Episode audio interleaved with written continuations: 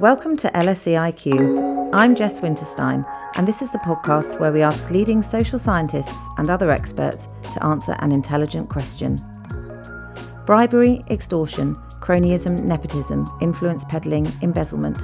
Corruption comes in many forms and with varying levels of legality. According to the global NGO Transparency International, illicit financial flows, including bribery, theft and tax evasion, cost developing countries more than $1.26 trillion per year. The EU Commissioner for Home Affairs has estimated that its member states alone lose €120 billion to corruption annually. Corruption might have the greatest impact on the world's poorest countries, but it is a universal problem that in some way or other touches us all. In this episode, I explore the question, is corruption inevitable? Right now, we know that the biggest disease of all is not a disease, it's corruption.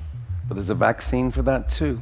It's called transparency, open data sets. This is a delicate thing to say to a group of leaders in their House of Parliament, but you have to fight the cancer of corruption. Corruption destroys a country. It destroys state institutions. It destroys money, the human development, because money meant for human beings ends up in people's pockets. It causes money laundering, which puts pressure on your currency, which devalues, which means inflation. So I came to fight against corruption. A disease, a cancer, a destroyer of countries. From rock stars to world leaders, the general consensus is that corruption is disastrous, causing great damage to a nation's economic prosperity and its reputation. So why then, despite the regular pledges of governments around the world to combat it, does corruption still flourish? What we label corruption from our perspective, living in the Western world here, is in many ways how we've always lived our lives. It's a more natural way of being. We just label it corruption from this kind of modern standpoint. That was Dr. Michael Muthukrishna, Assistant Professor of Economic Psychology at LSE. Michael's research explores a variety of related topics, including innovation, corruption, and the rise of large-scale cooperation. While one might consider corrupt behaviour as a dishonest act carried out for personal profit or advantage, Michael takes the view that corruption is more the result of a biological drive that we all share. There's a big puzzle in evolutionary biology, and it's the puzzle of cooperation. So why is it that any organism would give up its self-interest for the interest of a larger group of individuals? So self-interest for the group. And it's a difficult puzzle. It's a difficult problem to solve. In fact, it's so difficult that Science Magazine in 2005 listed it as one of its 125 big questions for the coming decades. So what I've done is to take all of this work that's been done on cooperation, this framework for understanding how it is that organisms, humans included, work with one another, and applied it to this puzzle of corruption that exists in the political and economic sphere. Michael argues that although corruption might appear to be a breakdown in cooperation, in fact, corruption is cooperation. I asked him to explain. The kind of smallest scale of cooperation above an individual is groups of families, groups of related individuals working with one another, right? And we have a framework for understanding. It's called inclusive fitness or kin selection. And it's kind of the E=mc² of evolutionary biology, that if the relatedness times the benefit is going to be greater than the cost to yourself, then genes that can identify and favor copies of themselves, according to this rule, will spread at the expense of those that don't. So you will be more likely to help your sister than you are to help your cousin, and more likely to help your cousin than to help a much more distant relative. So nepotism is just a natural way that we've evolved. Exactly. So what we call, if a president were to give a favor to his daughter, for example, we would call this nepotism. But actually, it's just inclusive fitness undermining our institutions. And so you can do this for kind of every kind and every scale of cooperation. So you might not like your office mates, but you'll continue to work with them in this kind of quid pro quo, you scratch my back, I scratch yours way, what we call direct reciprocity. So if you screw me over, I know who you are, and I can come get you, right? If you help me, likewise, I can help you in return. So that explains why we work with people we regularly interact with. You can build that a little bit further if you build in reputation, what we call indirect reciprocity. So I might not know you directly, but if you screw me over, I'll tell other people about you. And similarly, if you help people, they'll tell people about you. And I can conditionally choose to work with you because I've heard good things, or conditionally choose to avoid you because I've heard bad things. So if a manager were to, instead of going through the normal human resource processes for recruitment, were to give a friend a job, or a friend of a friend, we call that cronyism. But actually, from the perspective of, let's say, biology, it's just direct or indirect reciprocity, again, undermining our meritocratic institutions. Where do you sort of place greed? Is financial gain not necessarily the big driver that we might think? I mean, I think it's more that self-interest is ever present, but it's not the cause of these things. It's just part of the framework. Humans, we're in competition with one another for status, for money, for resources, and so on, right? But that's always true, whether you're in a very corrupt place or whether you're in a place that's not very corrupt. The difference is, what are the range of things that I'm allowed to do in order to get what I want for me and mine? Right? I mean, norms do play a part here. So there's work, for example, by Raj Chetty that shows that one of the big predictors of whether you will engage in tax loopholes is not whether it's beneficial to you, right? That's always true. Like, it might always be beneficial to you, but it's whether your neighbors are doing it. So you discover that A, you can get away with it, and B, how to do it. Right? If you don't have that information, then you might never think to do that, because you don't know what the probability is that you're going to get caught. So it's in. I think people have this tendency to go, you know, look at Wall Street, look at how greedy they are. But it's not the greed per se. Humans are humans, and let me link that to this other idea that people often think about corruption as being kind of isolated at the top end of society. Right? There's this feeling like, look at our leaders, look at what the prime minister has done, look at what the president has done, look at what these ministers have done. If only we could select the right people, then there would be no corruption anymore. But actually, from this perspective, those kinds of behaviors that we call corrupt are ever present throughout the society, right? So yes, it's the prime minister who gives his brother a position in parliament. But equally, it's the visa officer who gives his friend a quicker pathway through the line so you can get your visa sorted out more quickly. It's the shopkeeper who gives his niece a job. You know, it's those kinds of behaviors. This tendency to favor your family and friends. These are kind of two big drivers, nepotism and cronyism. They're present throughout the society. So the question is, where do you draw the line? Jonathan Weigel, Assistant Professor of International Development at LSE, agrees that at the most basic level, corruption stems from one of our most basic instincts. I think that it's human nature to try to improve your lot. It's human nature to try to help out your kin. And these are deeply embedded in our cultures, in our DNA. I think primatologists have studied this quite a bit, and you do find, for example, in Francis Fukuyama's recent books, he talks about sort of how deeply rooted sort of kin favoritism is, and so I think it is fundamental, and there's a process of institutionalization, this is again Fukuyama's word, where societies try to create constraints on individual behavior to reduce those temptations to help your kin or to, you know, take a little money on the side. And that process of institutionalization sort of occurs over the course of history, and as states develop and build more capacity. But it's always sort of a back and forth, and there can be a process of institutional decay, where these fundamental kind of, I think, very rational human responses to institutions to try to better your lot and to try to help your kin will resurface, because humans are creative and technologies change and institutions change. So I think it's always going to be a bit of a back and forth between the process of creating institutions to put constraints on behavior and this pretty hardwired desire to better your lot and favor your kin. What's the danger for countries if they don't really start to tackle corruption? I would say that it means that the state will be deprived of resources, and there's another almost more pernicious failure of governance, which is when agents in the center expect corruption in the periphery or, you know, at a lower level of government. And so then they don't even try to implement some project because you just expect that the people further down the chain are just going to take all the money. And so you get kind of a failure of imagination or a failure of expectations. That's really pernicious because if, you know, that really is more about your perception in the center of what other people will be doing in the first place.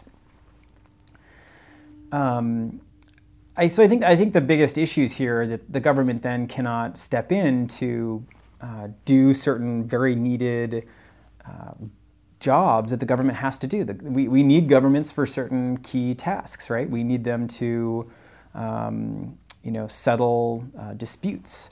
We need governments to provide certain public goods, to reduce certain externalities. That's just the very minimum set of things that we expect governments to do. There's a larger set of things that we think governments may want to do, but that sort of depends on your views. So I don't want to necessarily go there.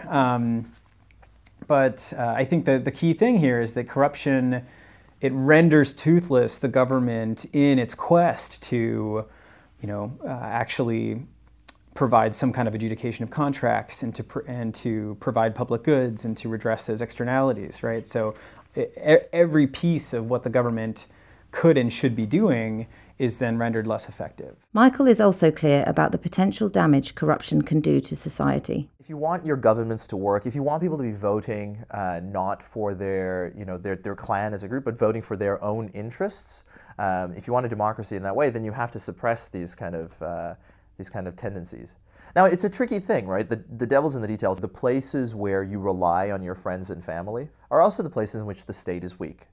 And so you can't rely on the government to help you. You have to rely on your friends and family. But that, in turn, undermines the potential of the government to provide goods for its citizens. So it's this tricky and difficult balance between these two forces. In his paper, Corrupting Cooperation and How Anti-Corruption Strategies May Backfire, Michael and his co-authors use the public goods game to understand how the dynamics between cooperation and corruption might operate. I asked him to explain.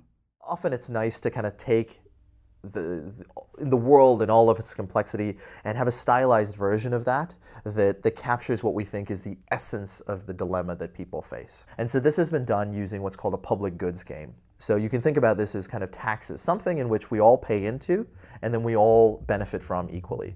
So clean air, clean water, the roads that, in the UK, at the NHS, for example. So we take a public goods game. Now the question is, how do we sustain cooperation? What is a public goods game? Let me go back for a second. Let's say there's 10 players. I'm going to give each of them £10. And then they can put whatever they want from 0 to 10 into a central pool. And I'm going to multiply that pool by some amount. And then I'm going to redistribute it to everybody equally. This is the key, equally. So if there's 10 people and let's say I'm going to multiply it by 3. Then it's in everyone's best interest to put all of that money into that central pool. So if 10 people put 10 into the pool and I multiply that by 3, now it's 300, I divide it up, now you go home with 30. But the thing is that it's in your best interest to not put anything in there, to not pay any taxes, have everyone else pay the taxes to sustain this. And if you're alone in doing that, right, let's say you put 0 in and everyone else puts 10 in, you're going to get something closer to £40, and everyone else is going to get, less than 30. So what happens when you play this game with people is that initially they play at whatever the norm is in their society. So they'll, maybe give 50% of whatever they have, right? But as they play it over and over again, they realize that just by putting a little bit less, they can be better off, and eventually people are putting effectively nothing. So the puzzle is, what can we introduce into this stylized version of the world to sustain people's contributions? All kinds of things so people use, for example, peer punishment. So you allow people to punish one another if they don't contribute. And this gets you to a certain, gets you so far. But eventually you run into the problem of second order free riding. In social sciences, the free rider problem occurs when a person, the free rider, puts strain on the system by not paying for the resources, public goods or services that he or she is benefiting from. While punishment can lead people to cooperate more, in this case pay their fair share, it costs to put effective systems in place. What to do when the leader decides to let the offender off instead? One option is to punish them for opting not to punish the offenders, but this can create what is called a second-order free rider problem, And who wants to pay the cost of telling off people who don't tell people off? So this alone isn't enough to scale up cooperation. Back to Michael.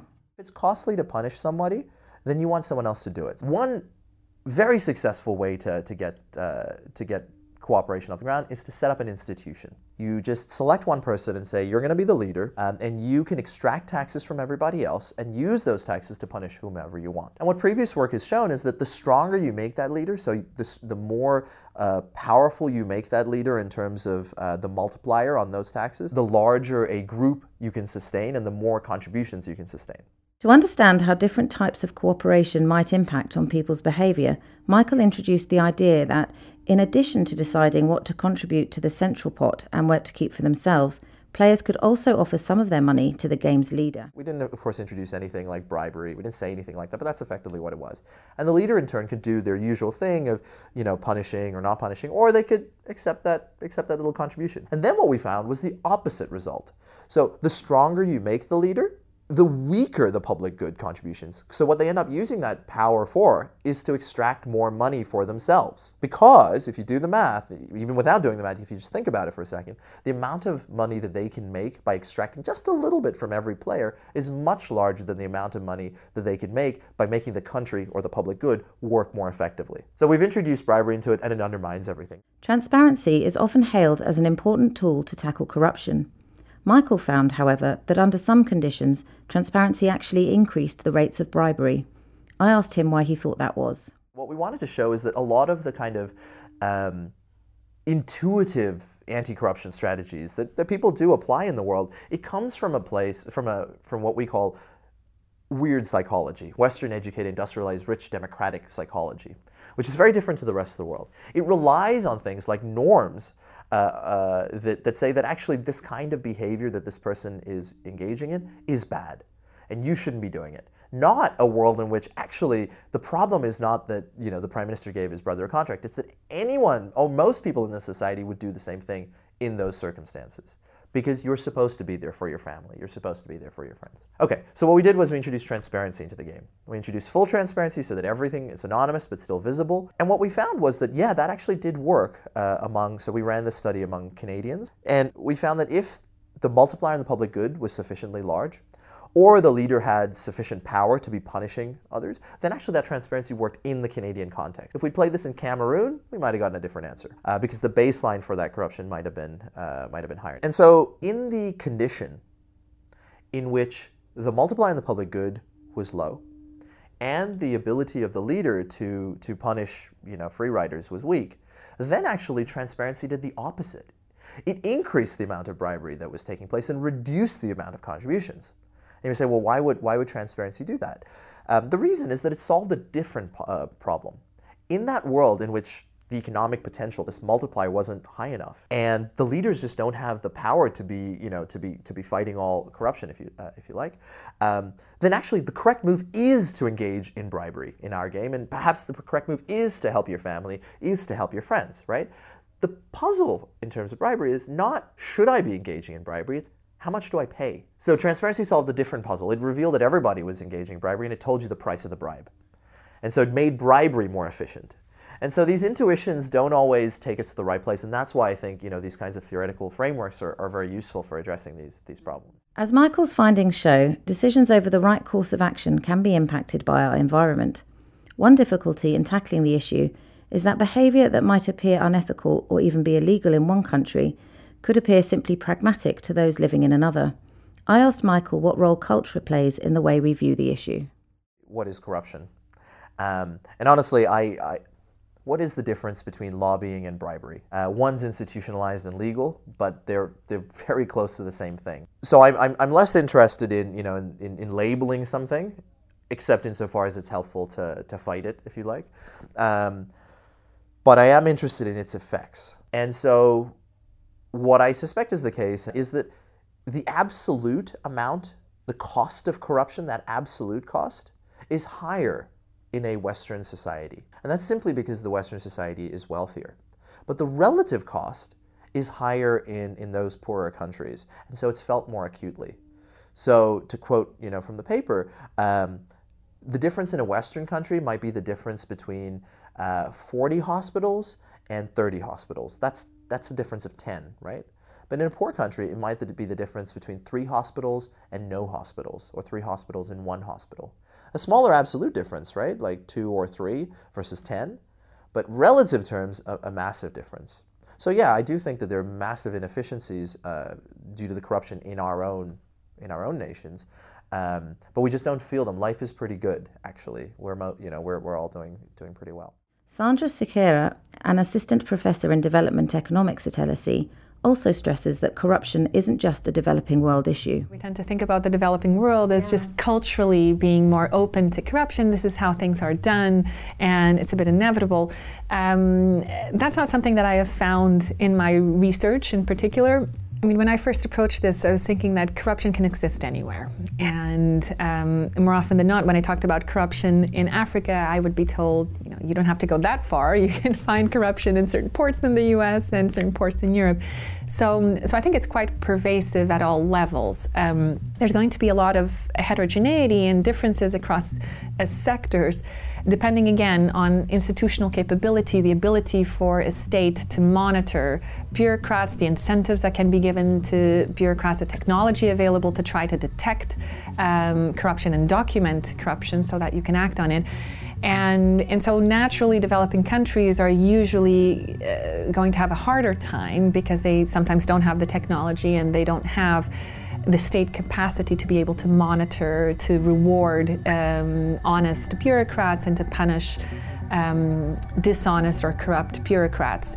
But again, I don't think it's a problem that's confined to the developing world at all. And that's what we're finding, as you were saying, that it can be more pervasive than that. Sandra's research into corruption has taken her to Africa. Her work has examined the impact that corruption can have on the decision-making of organisations or firms.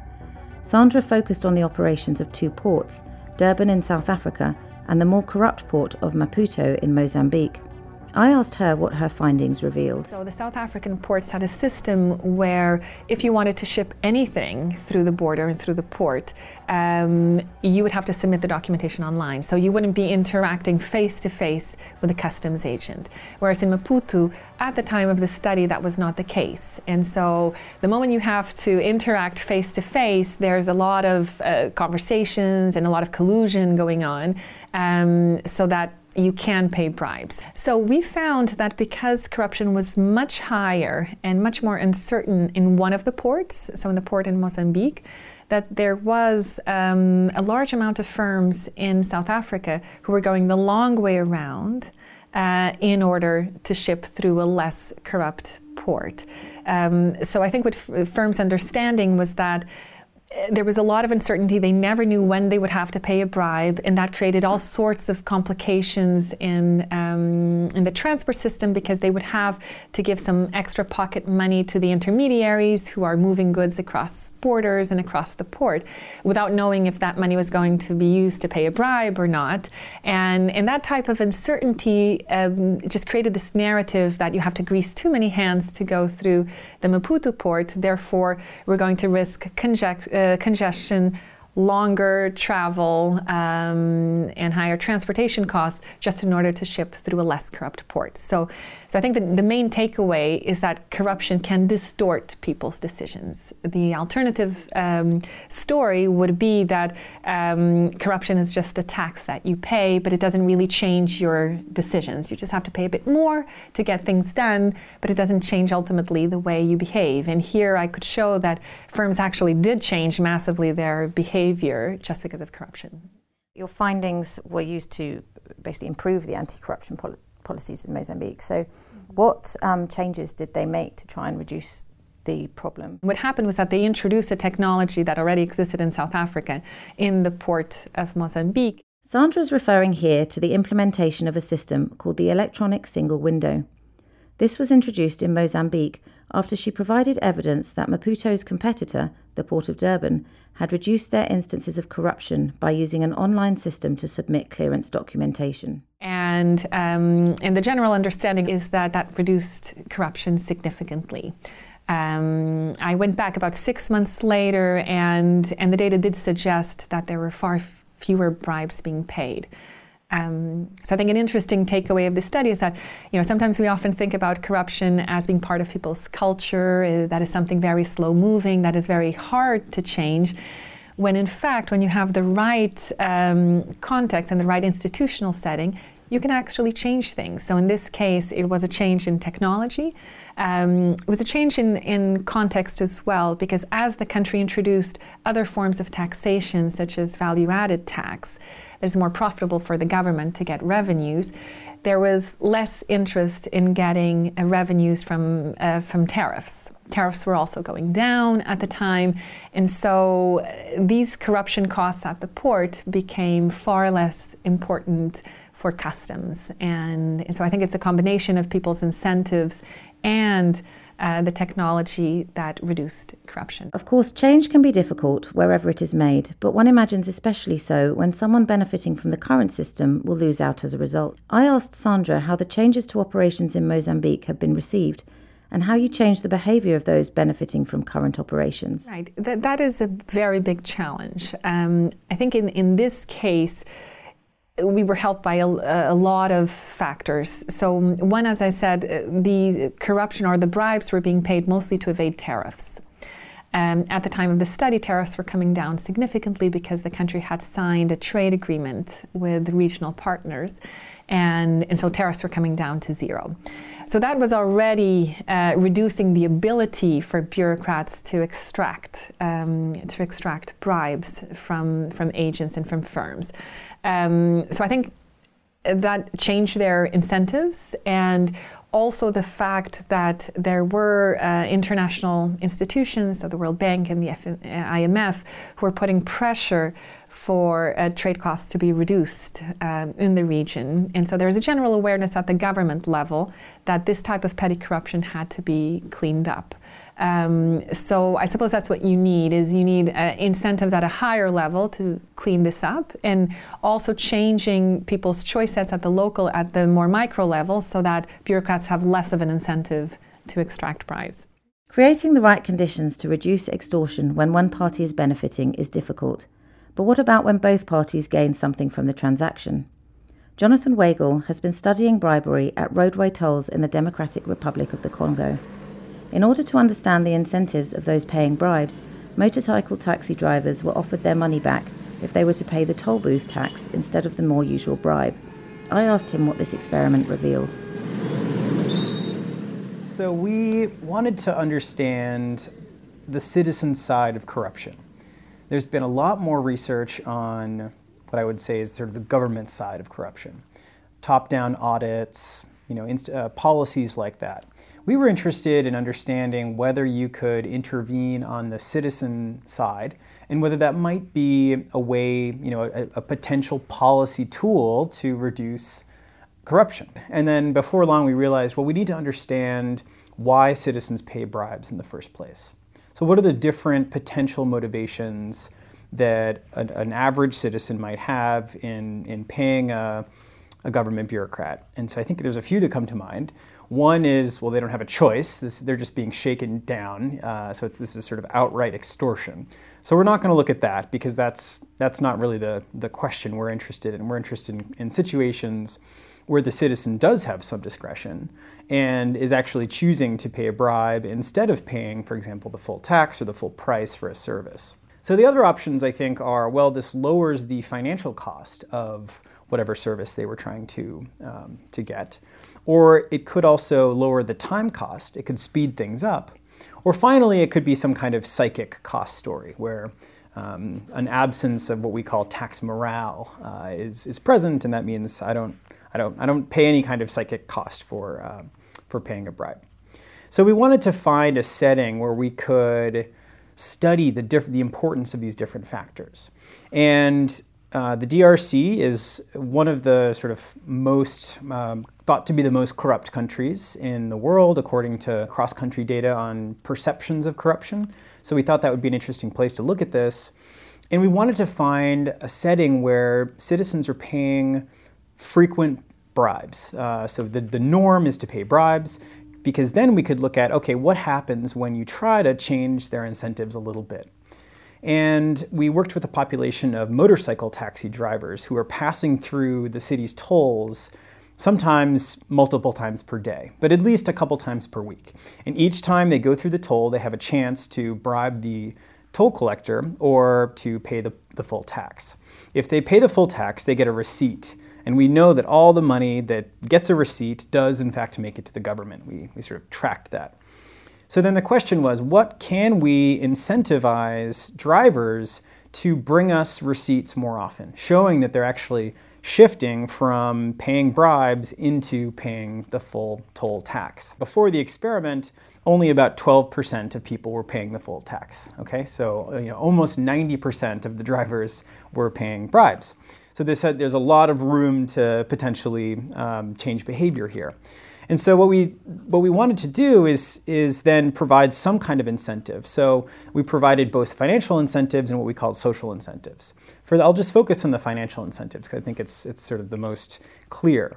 We offer to fully reimburse you if you bring us a receipt proving that you paid the tax and not a bribe, or we will offer you a 50% reimbursement. Jonathan estimates that around 30% of motorcycle drivers in his study were incentivized to pay the tax instead of the bribe as a result. And that's, again, pretty large. But I think the question always remains, how come the remaining 70% are paying bribes instead, even when we're fully reimbursing the cost of their toll? That's kind of the puzzle that emerges from this. And this is true of a lot of corruption papers. Even if you see, or corruption studies, I should say, just in general, even if you see a pretty large response, often the level of behavior, of sort of bribery in our case, or other types of corruption, still stays relatively high. And so I think this suggests that the pure kind of financial cost motivation is not the only one. We need to think about other aspects of why citizens are supplying bribes in this case. I asked Jonathan if part of their reluctance to change was because the payment was viewed as just a normal part of doing business. Yeah, so is it just something everyone does is kind of the psychic cost piece of this. So if you're in some kind of an equilibrium where bribe payment's common, no one's getting punished, then why would anyone feel any kind of sense of guilt or shame if they pay a bribe, right? So that's kind of the low equilibrium. And then the question is always, how do you shift to a different world, a different equilibrium, where now you have low rates of corruption, high psychic costs, you actually do feel shame when you pay a bribe or you participate in some way in a corrupt transaction, and then actually high detection and punishment probabilities. So that's always the key question as we're kind of thinking about how to move from the one equilibrium to the other. In our setting, we think the most likely explanation for the remaining 70% of people who are not choosing to respond to this sort of offer of fully reimbursing their toll cost, we think it has to do with the time cost element. So that was one of the other reasons why a citizen might choose to pay a bribe, because it facilitates, it speeds up whatever kind of service or transaction they're engaging in. So the bureaucracy sort of side is quite heavy. Exactly. Whenever there's some kind of a process that is slow or involves a hassle, then that's a common instance where you see incentives to pay bribes and to be corrupt. So in our specific situation, what we found when we did a little sort of qualitative field work in addition to our randomized experiment, which I was describing previously, was that these toll officers, they have this machine which they use to issue the receipts, but they don't keep it on them up at the toll. You have to basically walk down to this little hut, maybe 20 meters off the road, and you have to sit down, and they sort of go through and type up the receipt, but then they also copy everything down in this big ledger, which seems on the face of it pretty unnecessary. So in other words, they exaggerate the time cost in order, I think, to disincentivize the number of drivers who are going to ask for these things, because it just means you have to sit there for 5, 10, 15 minutes. So they actually want to continue with the Exactly. Situation. So this is kind of a response of the agents to the system that the government tried to put in there to reduce their discretion, to actually increase the amount of money that's making it to the government. But then you know, humans are humans, you're going to respond to your incentives. And you know, the fact is, a lot of these officers, you know, what they lived, the money they lived on was coming from these sort of side payments, these bribes. So they then responded by making the overall time cost of this higher on the drivers. And so if you just look at actually what the amount of time that drivers report spending at the toll, it increases by 70%. If you ask for a receipt. That's actually really costly, especially if you're a motor taxi driver where you maybe have a passenger who's waiting for you getting kind of frustrated and you can see your tip going down, right? Or there's another customer who you're just not going to reach because it took that additional 12 minutes is sort of money wasted. It seems clear that policymakers will need to understand both the reasons for demanding a bribe and giving one if they are to create the right conditions for change. I asked Sandra Sequeira if we needed to be far more targeted in trying to reduce corruption. An important point to take away from these studies is that corruption is very, very context-specific. So it really depends on you being able to identify who are the beneficiaries, how is corruption actually happen, what type of interactions between agents are happening, trying to document it, understand the magnitude of corruption as well, and understand if how different anti-corruption strategies may play out in practice. So which ones are going to work best, which ones may backfire and make matters worse. So there are going to be tremendous differences between the type of petty corruption that I observed in the ports and perhaps corruption that you may find in health clinics or that you may find in schools or that you may find at a higher level in government. So this requires just a lot more research to understand the fundamentals of each corruption problem in different contexts. So, is corruption inevitable? Well, I suppose my thinking about this is that not necessarily that it's inevitable, but that it's important to document it as best we can. And then think about the trade-offs. So again, once you're able to understand the dynamics of corruption and understand the magnitude of its effects on society, so the economic and social or political costs of corruption, then the conversation becomes a bit easier as to thinking what are the type of anti-corruption strategies that we can try to design to fight this, how costly are those going to be, what is the likelihood of success of these anti-corruption strategies.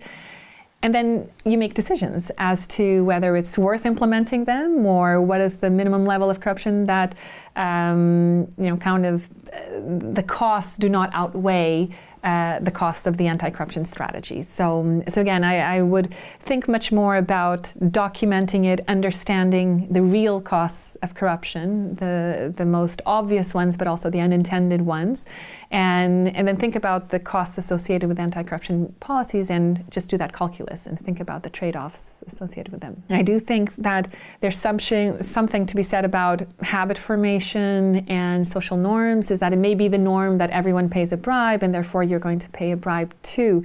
But those norms can shift. And again, depending on the context, on the use of technology, changing people's incentives, people might respond. And so I suppose, to end on a positive note, is that if we devote enough energy and resources to try to understand the context, then we may be able to fix what we would otherwise think is unfixable. Jonathan Weigel. I think it is, in some way, it is inevitable because of these hardwired desires to better your lot and to favor your kin, and this process of this back and forth between the creation of institutions to put constraints on behavior and those fundamental human tendencies. There's always going to be a bit of a back and forth.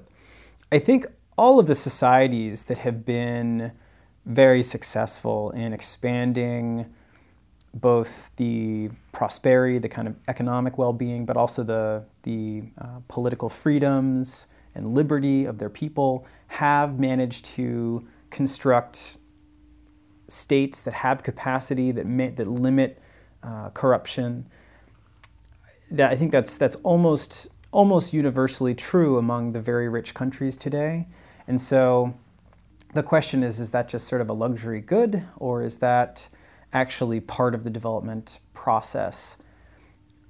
My view is that state capacity is really important for development, and that actually as policymakers and in thinking about some of the challenges that poorer countries face today, that understanding how to build more effective states that have less corruption and have better incentives for bureaucrats, so that you have less opportunities for bribe taking and for other forms of corruption. I do view that as a really important goal and part of the process of development more generally. Finally, Michael Muthukrishna. It's hard to say whether corruption is inevitable, but I would say that the trend toward corruption is always there. There is always a force pulling us toward corruption. I think, which we are trying to suppress. You can call it corruption. We're trying to suppress lower order scales of cooperation so that we can work together at a higher scale. And that is becoming increasingly important because the kinds of problems that we face are at a higher scale. If we want to coordinate on things like corruption itself, but also on things like climate change or the protection of our borders or whatever, that requires us to cooperate at a higher scale. And so these lower order coalitional things, they make things more inefficient, but they also lead to goals and outcomes that are good for those smaller groups, the elite or tribes or whatever, at the expense of what would be better for all of us, at the expense of everybody contributing to that public good, maximally. So yeah, I mean, you in an ideal world you're trying to stamp this stuff out, but you do want to kind of suppress it as much as is possible. Tell us what you think using the hashtag LSE IQ. I produced this episode of LSE IQ with Ollie Johnson, James Ratee, and Anna Bevan. Want to explore more about corruption? This episode was based in part on the following research. Corruption, Cooperation and the Evolution of Pro-Social Institutions by Michael Muthukrishna. Corrupting Cooperation and How Anti-Corruption Strategies May Backfire by Michael Muthukrishna, Patrick Francois, Shayan Pourahmadi and Joseph Henrich. An Empirical Study of Corruption in Ports by Sandra Sequeira and Simeon Djankov. And The Supply of Bribes, Evidence from Roadway Tolls in the Democratic Republic of the Congo by Otis Reed and Jonathan Weigel. Join us next time when we ask, are we doomed or can the climate crisis be averted? For more episodes of this podcast and to subscribe, please visit lse.ac.uk/IQ or search for LSE IQ in your favourite podcast app. And please consider leaving us a review, as this makes the podcast easier for new listeners to discover.